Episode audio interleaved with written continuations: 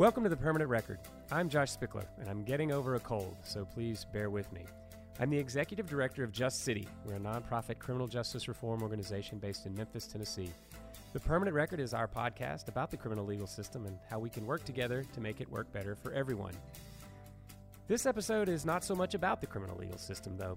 I recently uh, became aware of a podcast called They Knew Which Way to Run. Uh, it's about the Bhopal gas tragedy in Bhopal, India in 1984.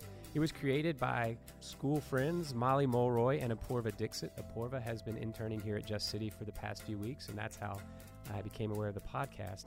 It's an amazing exploration of a lot of the same themes that we try to explore here on the permanent record. Themes like accountability, um, pain, harm, and how we deal with those as human beings. And while it may not seem related, I think the conversation you're about to hear uh, will prove otherwise. I hope you enjoy it.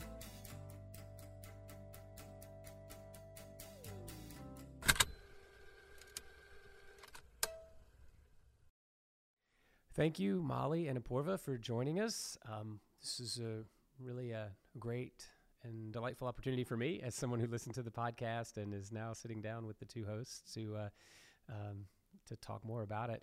Um, to to get us started, though, uh, Apurva, will you uh, just tell us about the Bhopal gas tragedy as, as sort of succinctly as you can, just so listeners know where we're coming from?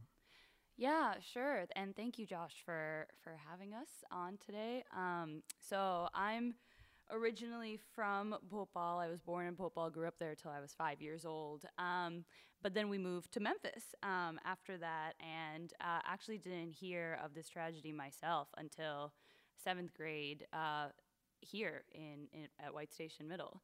Um, and essentially, what happened uh, was that it was an industrial disaster. Um, there was a American pesticide factory called Union Carbide, now um, Dow Chemical.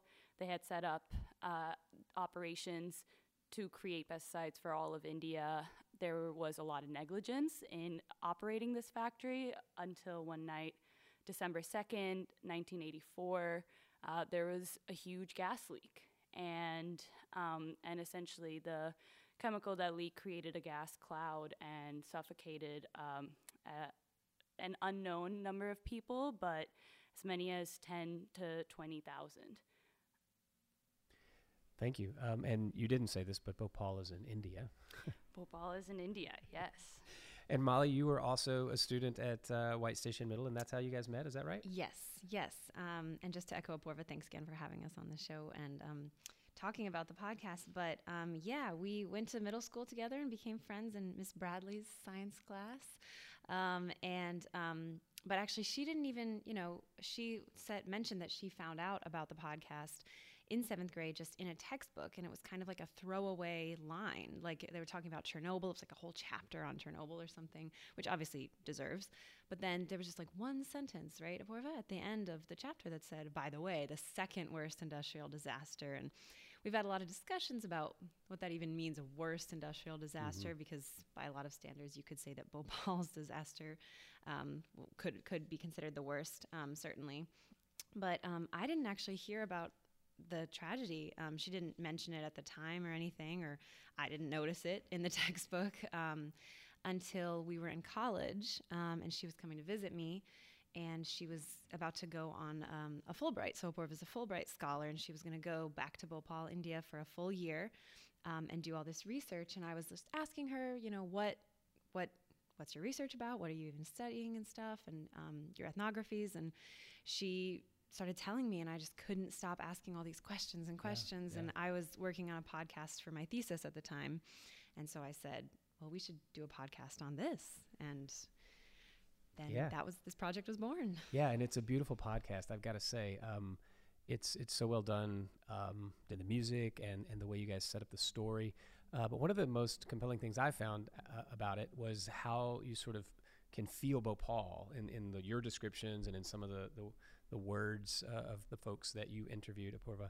Uh, and so, uh, give us, uh, and what I want to do here in our short time together is leave people wanting to listen to these seven amazing episodes and learn uh, everything that you guys learned. Um, probably not everything, but what you guys were able to put down uh, on a podcast. I'm sure you learned much more than what we heard. But Porva, what I uh, really loved uh, about one of the first episodes of the of the series is how you sort of describe Bhopal and and uh, and some of the you know the people that you talk to whose voices we hear uh, really gave me a sense of a place that I've never been to. And uh, I would wonder if you could do that really quickly for us again. Just describe this place in India where you were born and, and lived for a little while, and your family is from, uh, and and what's it like? Sure. Yeah. Um, yeah. Bhopal uh, is often nicknamed the city of lakes.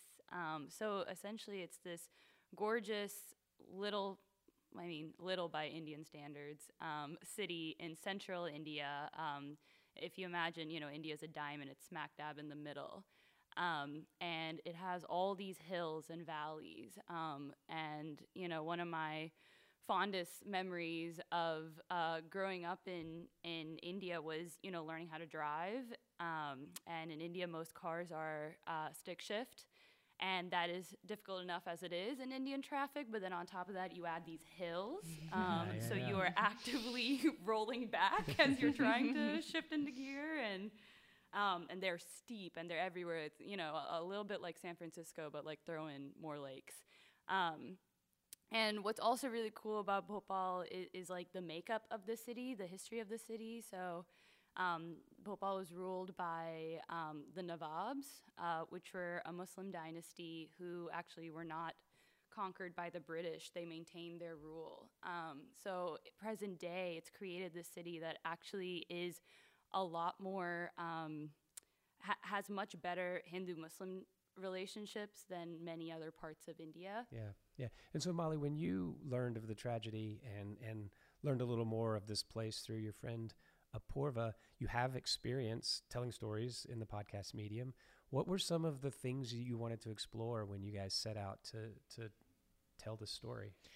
Well, I think you mentioned a second ago that one of the things that we included is the actual voices of a lot of the survivors and their children and their grandchildren, and I think that was the thing that I was most like keen on. I, I was that really makes you know any kind of documentary style thing like really um, moving to actually hear or see the people. And so then since this is a podcast, like every time she would go out at all, really, I was like, take your phone, take the recorder, like just, you know, like um, record the call to prayer, record like the market, record whoever you're talking to, you know, record the chai stalls, you know, whatever she was, you know, experiencing because I wasn't experiencing it and I wanted selfishly to experience it, but also for our listeners to be able to, like you said, feel that they were there too. So, um, and then especially, I mean, obviously she already planned to do this, but especially when she would sit down and do the interviews, um, just really get you know their voice um, and their actual words which pora porva because i don't speak hindi obviously she had to translate all of them and transcribe them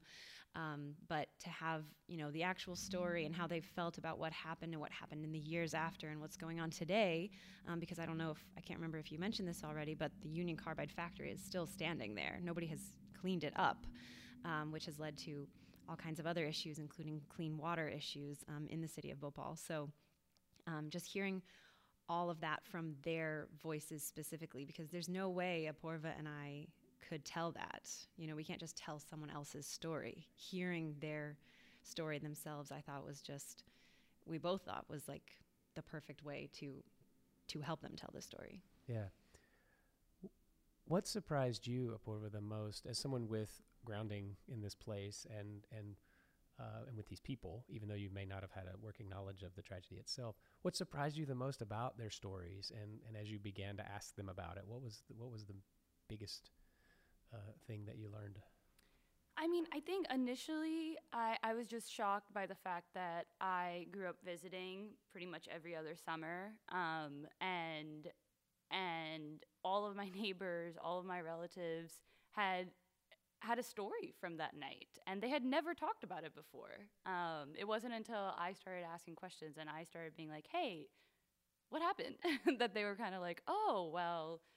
here's you know where I was and then we ran and then you know this thing happened and then that person got lost and everybody had these you know vivid tragic memories and and these are that you, know, you had never heard that I had never heard that nobody had ever brought up before um my grandfather was a judge at the time, and his circle of friends were all retired judges.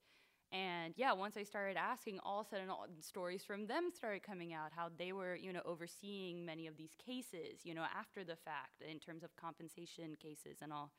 Um, and then there was, you know, a whole cohort of, of people that I met, um, like, you know, right. I knew my neighbors, I knew my relatives, but then I specifically wanted um, to go to the neighborhoods that were most affected, um, closer to the factory, and they tended to be lower income. They tended to be um, yeah, working class folks who uh, had who had suffered a lot, um, who had lost many many loved ones, and who like to this day. Uh, were still demanding justice. Um, many of them had become activists, and um, and I had no idea that that that was even happening in the city growing up visiting. Yeah, yeah. You talked just then. I think you you sort of touched on the sort of the division, the inequality uh, in Bhopal, and um, you do a really good job in the podcast of sort of talking with very a lot of specificity about the chemical itself that that caused this um, th- this damage, these deaths. Um, and do I remember right that that it sinks, and so people who live in lower elevations suffered more, and people who uh, maybe have more resources in Bhopal typically lived on higher ground. Is that right? That's right. Yeah. No, exactly. And so just like by and and uh, you know as as it often works, um, folks richer folks tended to live you know on higher ground, and poorer folks tended to live on lower ground, and and beyond that, the folks um, right around the factory. Like a lot, of, the factory was kind of at the outskirts of town, so a lot of those people were, you know, newcomers to the city, coming in from the villages. They had um, only just established essentially a shanty town right around this factory. So not only were they in low-lying ground, but they also didn't have any insulation. That you know they didn't have um, proper like walls and doors to like keep this gas out, and it was actually a thick enough gas that that mattered. Um, and because it's called methyl isocyanate, because it was mixing in with the winter fog, you could literally see it. Um, you could literally see this this this cloud kind of moving. Um, but there's stories of folks, you know, who lived in like multi-story buildings, and like the first and second floor died, and the third and fourth floor lived just slept through the night. Yeah. I think I think if, if I can another yeah, just really um, like horrifying but but very moving sort of um, story that we heard from a lot of people that Apoorva interviewed. Um, was that because it was so thick and because, you know, people were inside their homes, you know, the more they opened the door or if they started running because it was so thick, they were breathing it more heavily. So s- some people, you know, in their homes actually slept through it, whereas others who were aware at least that there was something horrible going on, even if they had no idea what it actually was, you know, were trying to run away from it or protect their loved ones, and and and they might not have made it. Um, and it's just sort of this you know, when you try to visualize it, it's so so horrific, you know, um, to to sort of think about it in in that sense. Yeah, yeah, unfathomable. Um, Molly, I, want, I wonder also if you could. I mean, the podcast is called "They Knew Which Way to Run," and um, it's just a chilling title when you recognize what why you called it that, and and um, it gets to um, the the villain, for lack of a better word here. This this large multinational company headquartered in America, Union Carbide, Dow Chemical, uh, and the folks um, who were in charge of this factory and who were responsible for this disaster knew which way to run, and the people that night did not. Uh, so I think you probably had a, a, big role to play in understanding this side of things, the American side of things. So talk a little bit about uh, about that and about why this why this factory was even in India. Right, and, and right. So, so the title, as you mentioned, originally came from I think an interview Apoorva did where where someone told her none of the factory workers who were working that night actually died, which we were both could not comprehend. And he said, well, you know, they worked there. They they knew the information. They knew which way to run, and we just sort of took that little phrase to to mean something so much bigger. Like sure. you said, oh, it's yeah. not it's not just the factory workers who you know were just mid-level factory workers. They weren't, you know, the ones responsible for the negligence going on, obviously.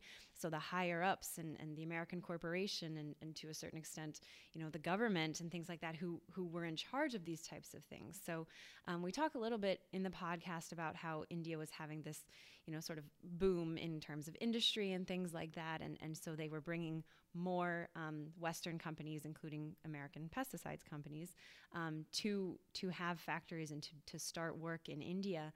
Um, but there was a lot of confusion about you know who was in charge, kind of who um, had you know jurisdiction and things like that, which obviously came into play after the tragedy, plenty, um, in terms of who should be held accountable, who should be held responsible, and as Apoorva mentioned, there were all these compensation trials that happened later, but there was also, you know, criminal trials that people tried to to, to start with, and all these American personal injury lawyers flew into Bhopal like the day after, um, like dozens and dozens of them, and um, trying to figure out, you know, well, where do we even have Indian court or American court? And um, we talk about this one judge in America who, you know, for better or for worse, there's definitely some some give and take in this, but basically said um, it's not our responsibility, the American government, to to to deal with this um, because India is its own country. You know, we shouldn't patronize them. You know, we should allow them to make their own decisions. Which there's you know something uh, interesting and helpful about that, but at the same time, it was it was really just America saying our hands are clean. We don't want to deal with this. Like make India deal with it. Um, so and the lawyers representing India were the ones arguing to have the case in the U.S. They were the ones that were kind of like our tort law isn't developed enough to handle a mass tort like yeah. this. Because you talk about how young of a country India was when this happened. How old was it? So uh, India gained its freedom in 1947. Right. This happened in 1984. So it was less, less than, than you know years. 40. 30, 40? Yeah, less 40, than 40. That's great. Yeah. Bad at math. Less than 40 years. Yeah. So Yeah. that's that's fascinating uh, piece of information. And yeah, I, I remember one of the really interesting things that Apoorva's grandfather mentioned to her, not on tape, unfortunately, but just in a conversation with them, was that like it was a wonder that Bhopal's infrastructure didn't just totally collapse because India as a country was so young, you know, but Bhopal specifically, you know, the, the courts didn't just immediately fail. Like Apoorva, we talk about in the podcast too, like people weren't really able to eat a lot of the food because the gas had Mhm. destroyed the food and gotten Mhm. into the water system and, and all these things. And it's, it's, it's a wonder that, and, and honestly, it's, it's the people, I think, a lot more than anything. It's the people of Bhopal who stepped up. And like we talk a lot about Apoorva's dad and her aunt who were college age and just went, just were sort of drawn to the hospital and just did what they could to, to help. Um, and I think it, it's just a real sense of like, it's the people of Bhopal, it's the community um, who saved Bhopal in the days in the days and weeks and months after. And then, as we talk a lot in the podcast about the the survivors and the activists who kept the movement going over the decades since and have continued the fights for you know small victories one at a time but um, they're they're they're huge in the grand scheme of of what everyone went through Yeah. Yeah, um, and in before. fact, um, there is now a current um, case in the Indian Supreme Court that's re-looking at the death toll and the compensation that was paid out um, because there's clear evidence that uh, that the government knew that the numbers that were being reported were were underreported. and not only not only the death toll issue but i mean you know they, they were asking for some kind of like proof that you were there that night you know and you had to bring your birth certificate. And a lot of the people who had suffered the most couldn't read or didn't have a birth certificate. So even if they showed up for compensation you know they might have been turned away or they didn't even know where to go or how to get there. So the whole compensation issue i mean pretty much from beginning to end was was just a little bit of a farce. So Yeah. yeah A lot of what you're doing here is sort of uncovering something for a new generation. And so you spent a lot of time with loved ones who were older and uh, people in the community who are older. How do you, and you've told me before that you studied anthropology. And so this, this whole concept of sort of understanding people and their stories is fascinating to you. How, how do you go uh, into deeply into something like this with people who sometimes are related to you? Uh, and there's so much pain and, and trauma uh, like just community wide, country wide trauma in this instance, family wide trauma. How do you approach that uh, and and balance the, the, the importance and value of the story that's to be told to a new generation with uh, asking folks to relive it. Yeah, it's really difficult.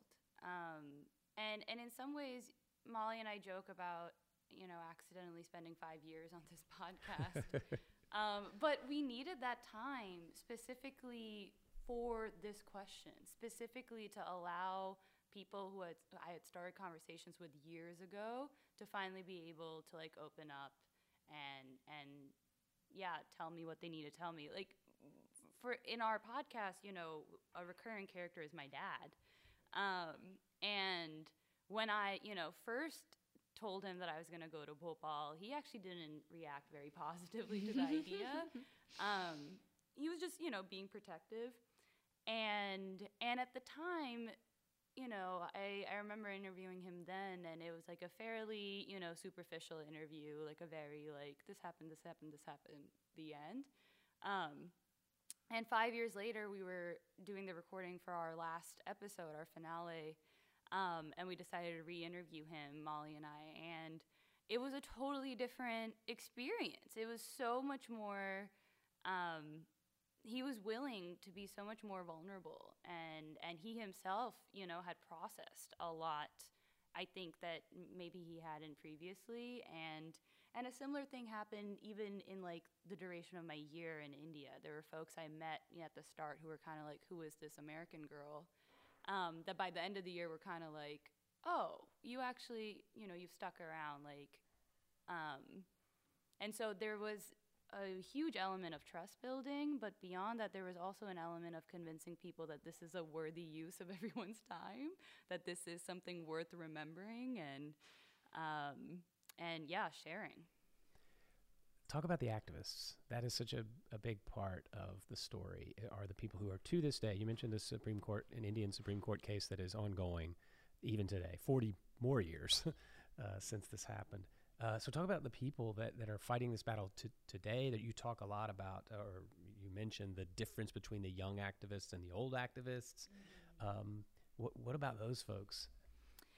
Yeah, they're incredible. Um, one activist that you know we talk a lot about and whose story we hear is is Rashida Bee, and um, and she she has a story that is kind of emblematic of many of the other activists stories in that she was a young housewife when this all happened. Um, had um, had never really left her own house, wasn't really allowed to, um, and then lost uh, her husband in the tragedy. Lost many of her loved ones in the tragedy, and um, had to survive. Had to figure out, you know, become the breadwinner. But beyond that, realized that um, if she and her fellow survivors didn't band together and demand their rights, no one was about to give it to them.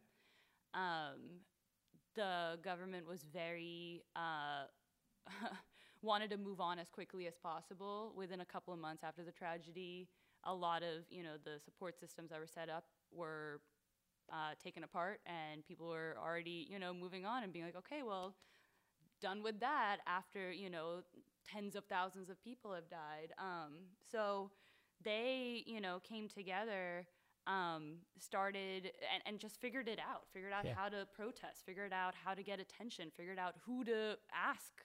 Um, you know, they didn't even know um, who the right people were that they should be protesting. You know, like mm-hmm. is it like the yeah. city government, is it the state government, is it the you know the national government? Um, eventually, they protested all of them.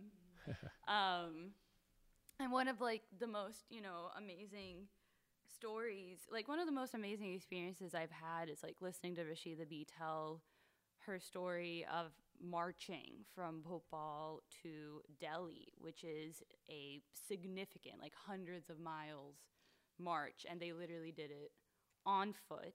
And they did it to again raise awareness make people realize that this is ongoing. And they actually again, for the ongoing Supreme Court case, they didn't march on foot this time, um, but they did go to Delhi and um, and like it's like become one of their uh, like classic protests um, st- strategy is is to do these marches. And um, yeah, it, it's it's really cool to to hear and learn from them both in terms of like what motivates them and how they've like maintained their hope all these decades on, um, but then also like how they what they hope to achieve. You know how they've spread it.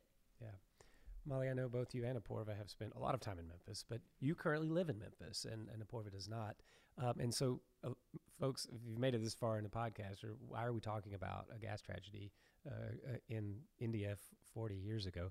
Um, and I think that there are a lot of uh, uh common themes uh, between um, a lot of American cities and, and, and that struggle with the things that Memphis struggles with poverty, m- mostly, racism, crime, economic disparity.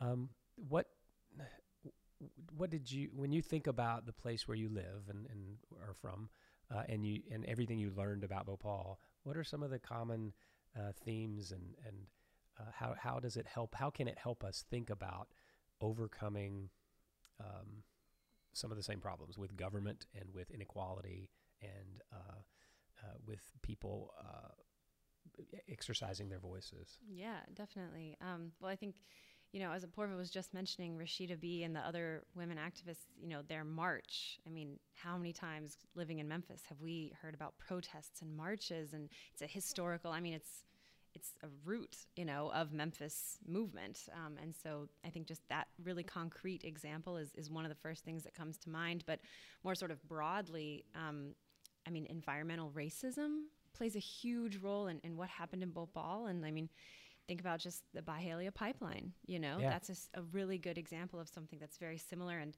again, that was a grassroots movement of people who, you know, said this this cannot happen, um, and who banded together and and and fought back. Um, and so I think there's a lot of, like you said, poverty and, and the class divide, I think, is a huge element that you can just see in, I mean, many cities, including sure, Memphis sure, sure. So, and all over the world. But um, I think, I mean, I haven't been to Bhopal, but the way Apoorva describes the hills and the valleys that we were talking about earlier is such a sort of visual thing. And just driving up and down the streets of Memphis, you can see it too, um, and how that that affects. You know, not only um, like like I said, like environmental racism. So where do they put, you know, a factory or where would they put a pipeline? But also how we interact with our government too. Yeah, you know, exactly. there's there's so much more access that you know wealthier people white people um, you know people of privilege have just in general with the government than um, than than other people living in Memphis. And obviously that's not unique to Memphis but it's certainly something that we see every day. And I'm sure you and your work definitely see every Absolutely. single day. So um, I think there's a lot of parallels um, which is which is interesting and i think you know we were so focused when we were focusing on the podcast. I mean it was it took up off and on off and on five years of our lives yeah. but i think it's it's been really interesting to sit back. And since apoorva mentioned that you had been listening and you've been making all these connections to memphis we've sort of been thinking about that more broadly which which is is i don't know it's brings it very close to home um, in a different in a new sense. Yeah. I mean I mean, another way I think, like a really interesting parallel and a reflection of uh, privilege is just the way that folks from these cities like to talk about their cities. Um, so in Bhopal, oftentimes when you talk to richer, younger folks that were less affected um, about Bhopal, they might get annoyed if you bring up the tragedy because mm. they're kind of like, it's "We're so much more than that. Yeah, why do you keep? Relevant? Why do you keep? Yeah, bringing up this horrible thing that happened." Bhopal is beautiful. I mean, they come from a good place, right? Like right. they're trying to. They're proud. Yeah, they're proud, but but proud in a way that completely, you know, brushes under the rug a huge ongoing thing. And I think I, I, you know, I see a lot of that in Memphis, especially when it comes to crime. Absolutely, that's about, that's exactly what yeah. I was about to say. That's it's a very similar response that I have when people lead with that, and that's not it's a problem, and it's it's something that we are fighting against and learning how to, to deal with better, but it shouldn't define us. So um, you, you've mentioned a couple of times how long this uh, project went on, and I really do uh, hope folks will listen to it, uh, and I think you will, um, if when you do, uh, just hear the professionalism in it and the quality Um, and so I want to just get it out on the table, like that. You guys, this was not Spotify coming to you and bankrolling a podcast. this was this was two people with with a vision and a story. Talk to me a little bit about all the people involved to make it sound so good and to and to weave the story together. And you have an amazing website. Uh, they knew which way to run.com uh, that has photos and, and, and transcripts and lots of other information. Talk a little bit about the process of, of creating this really beautiful thing. Well, yeah, I mean, our list of people to thank is just really, really long. Um, so, obviously, everyone that Apoorva worked with in India, but in terms of actually producing the podcast, um, my brother Quinn was a huge help. I mean, Family, he, right? Yes, you Oh. have to rely on family. Apoorva's brother, too. And obviously, um, Apoorva, we interviewed a lot of people in her family, and um, her mom was one of our voice actors. So, you know, we had technical help with the sound editing from people like my brother and the website build with my friend Liliana from um, work and um, the music, which was all original composition that's from our really friend Derek cool. Renfro, um, who is also a Derek. local Memphian. Yeah. And I'm, I think, nominated for his work on a, he nominated a for a Beyonce. Grammy on a Beyonce album recently. Ooh, Yes. So Derek. He's much cooler than we are, um, but he was still willing to help out. Um, so in a technical aspect, but then also, you know, the, the sort of um, emotional and, and labor that that was from Apoorva's family and everything. Um, and then also the voice actors. So Apurva just had to reach out to all these different people because we had 80 plus interviews. We don't use all of them in the podcast because that would be like a 5,000 episode podcast. Um, but we had all these interviews, and so we needed them translated, or Apoorva had translated them, but we had the Hindi.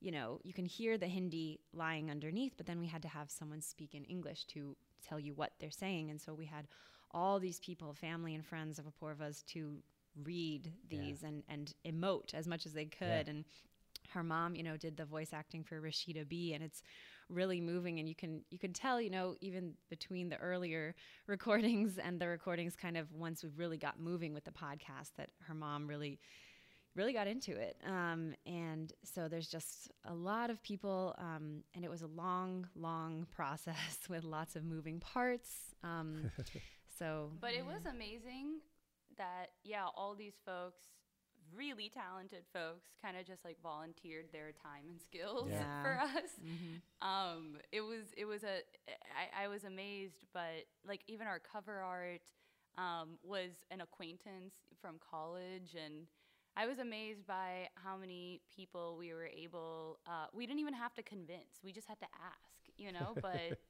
um, it was Sometimes com- it's that simple. yeah, it was it, it was really it was really um really cool And to I- see it come together. I think a part of that was because we just told them a little bit about what we were doing, you know, that this horrible thing had happened and no one really talks about it, you know? And I think people were intrigued by that and um, moved by it, which, um, as you mentioned, we were not sponsored by Spotify or literally anyone else. We which tried. was we tried, which was interesting because I think we we reached out to all these places thinking surely someone will will want to get get in on this you know this is such a important story. And and we oftentimes felt that we kind of got a little bit of the cold shoulder um, which we thought was really interesting but i think made us even all the more determined to tell the story um, because no one else is going to tell us that we can't tell it basically. So I, for one, am glad that you persisted, and that, and I really hope uh, people will listen to it. Uh, just uh, maybe one more question. I mean, well, and I, I should also say that you know e- we've tried to cover a lot of ground here in a few minutes, but uh, you know each of your episodes covers a lot of these things in depth about the inequality, about the activists and the fight, uh, about the American side of things, the corporate uh, nature of this disaster, the history of the of the place, and um, and the history of your family, and and and how it um, was impacted by this, and and how you personally were impacted by this as a as a young woman.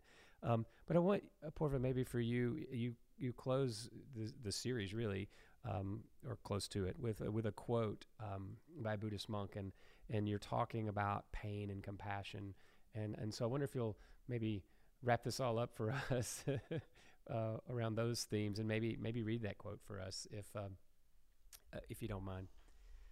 Sure.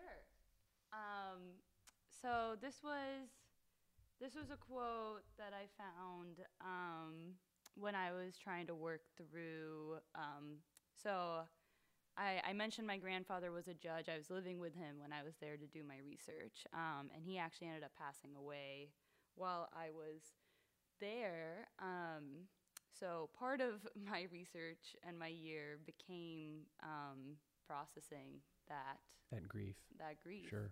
Um, so this is a quote I found then. Um, it's by Pema Chödrön, um, and she says, "Compassion is not a relationship between the healer and the wounded. It's a relationship between equals. Only when we know our darkness can we be present with the darkness of others. Compassion becomes real when we recognize our shared humanity." Um, and yeah, and, and it just like it, it really struck me because I would definitely, you know, had many moments after having, you know, interviewed folks and, and heard pretty traumatic stories. I had many moments where I was kind of questioning why I was doing this to myself. Um, and, and not and, and very selfishly to myself, you know, not not just generally why am I doing this, but like why am I subjecting myself to this and and that quote really helped me answer that question of why um, because it, it kind of it made me realize the connection between my research and, and my own personal story um, and and helped me understand that if I wanted to actually do justice to this story and do justice to um, the stories of you know everything that I was being entrusted with. I had to realize that this wasn't I wasn't doing anyone favors. I wasn't doing this, you know, like um yeah, that that we were equals and there was something in me that drew me to this kind of work and um and doing it was was healing me, um, was helping me, you know, process my grandfather's death and understand my family story and yeah. Yeah. Well, I'm glad you were drawn to it. I'm glad you have a friend like Molly with uh, vision and skill in in pod, making Yes. podcasts because it's a, it's really something you should be very very proud of, and I know you are. And I really do hope people uh, will will listen to it. Thanks, Apoorva. Thanks, Molly, for joining us. Before we close, Yeah. I wanted to ask you, Josh. Uh oh. In in passing, you know, having I've been interning at Just City the last couple of weeks, and and you have been mentioning a lot of parallels that have been coming up for you as Mhm. you've been listening to the podcast, and I would just love to hear your thoughts. You've turned the tables. um, I mean, and, and Molly touched on a little bit of it. I just, you know, there's this. It's it's really the the friction between the people um, and the systems that that sort of struck the the strongest chord for me. Um, it's a little harder to, I think, tie the types of things that Just City is working on and the systems that we our clients struggle against and that we struggle against uh, to like a company, obviously, right? There's not a for-profit multinational company like Dow Chemical um, operating our jail or our courts or uh, you know our, our prosecutor's office or, D- or public defender's office.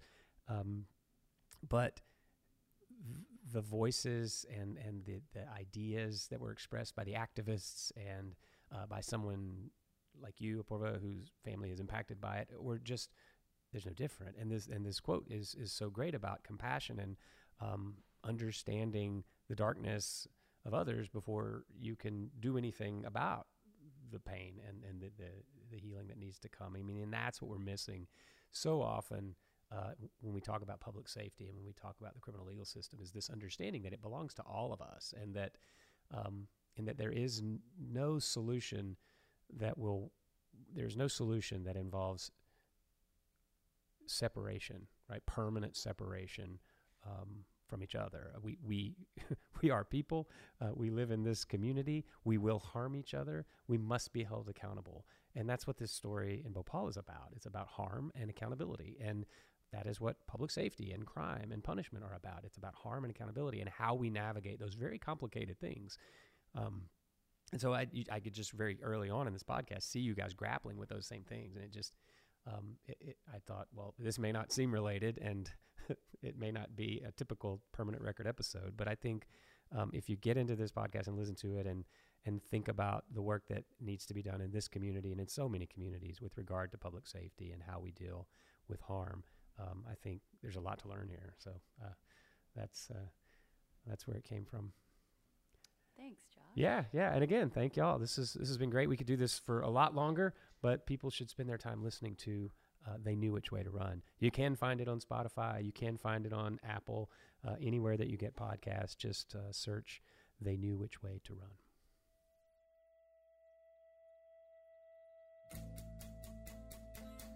That was Apoorva Dixit and Molly Mulroy talking about their podcast, They Knew Which Way to Run. Special thanks to them for coming by the Just City office and recording this with us. Thanks to Ryan Azada, as always, for recording and producing this. Thanks to Dylan Sandifer for helping me research and prepare uh, for the podcast. Jeff Hewlett wrote and performed She Got Gone, original theme music for the permanent record. Jeff's got lots of good music out now on Bandcamp, and he's playing all over town all the time, so go support Jeff Hewlett when you can. I'm Josh Spickler. This is The Permanent Record, a production of Just City. Learn more about our work and find previous episodes of this podcast at our brand new website, justcity.org. Follow us on Instagram and Twitter at JustCity901. Make sure you're subscribing to The Permanent Record somewhere. Give us a rating, a review. Click the little stars as many times as you're willing. It really helps us. In a Just City, we listen and we speak up. Our thanks to you for doing both.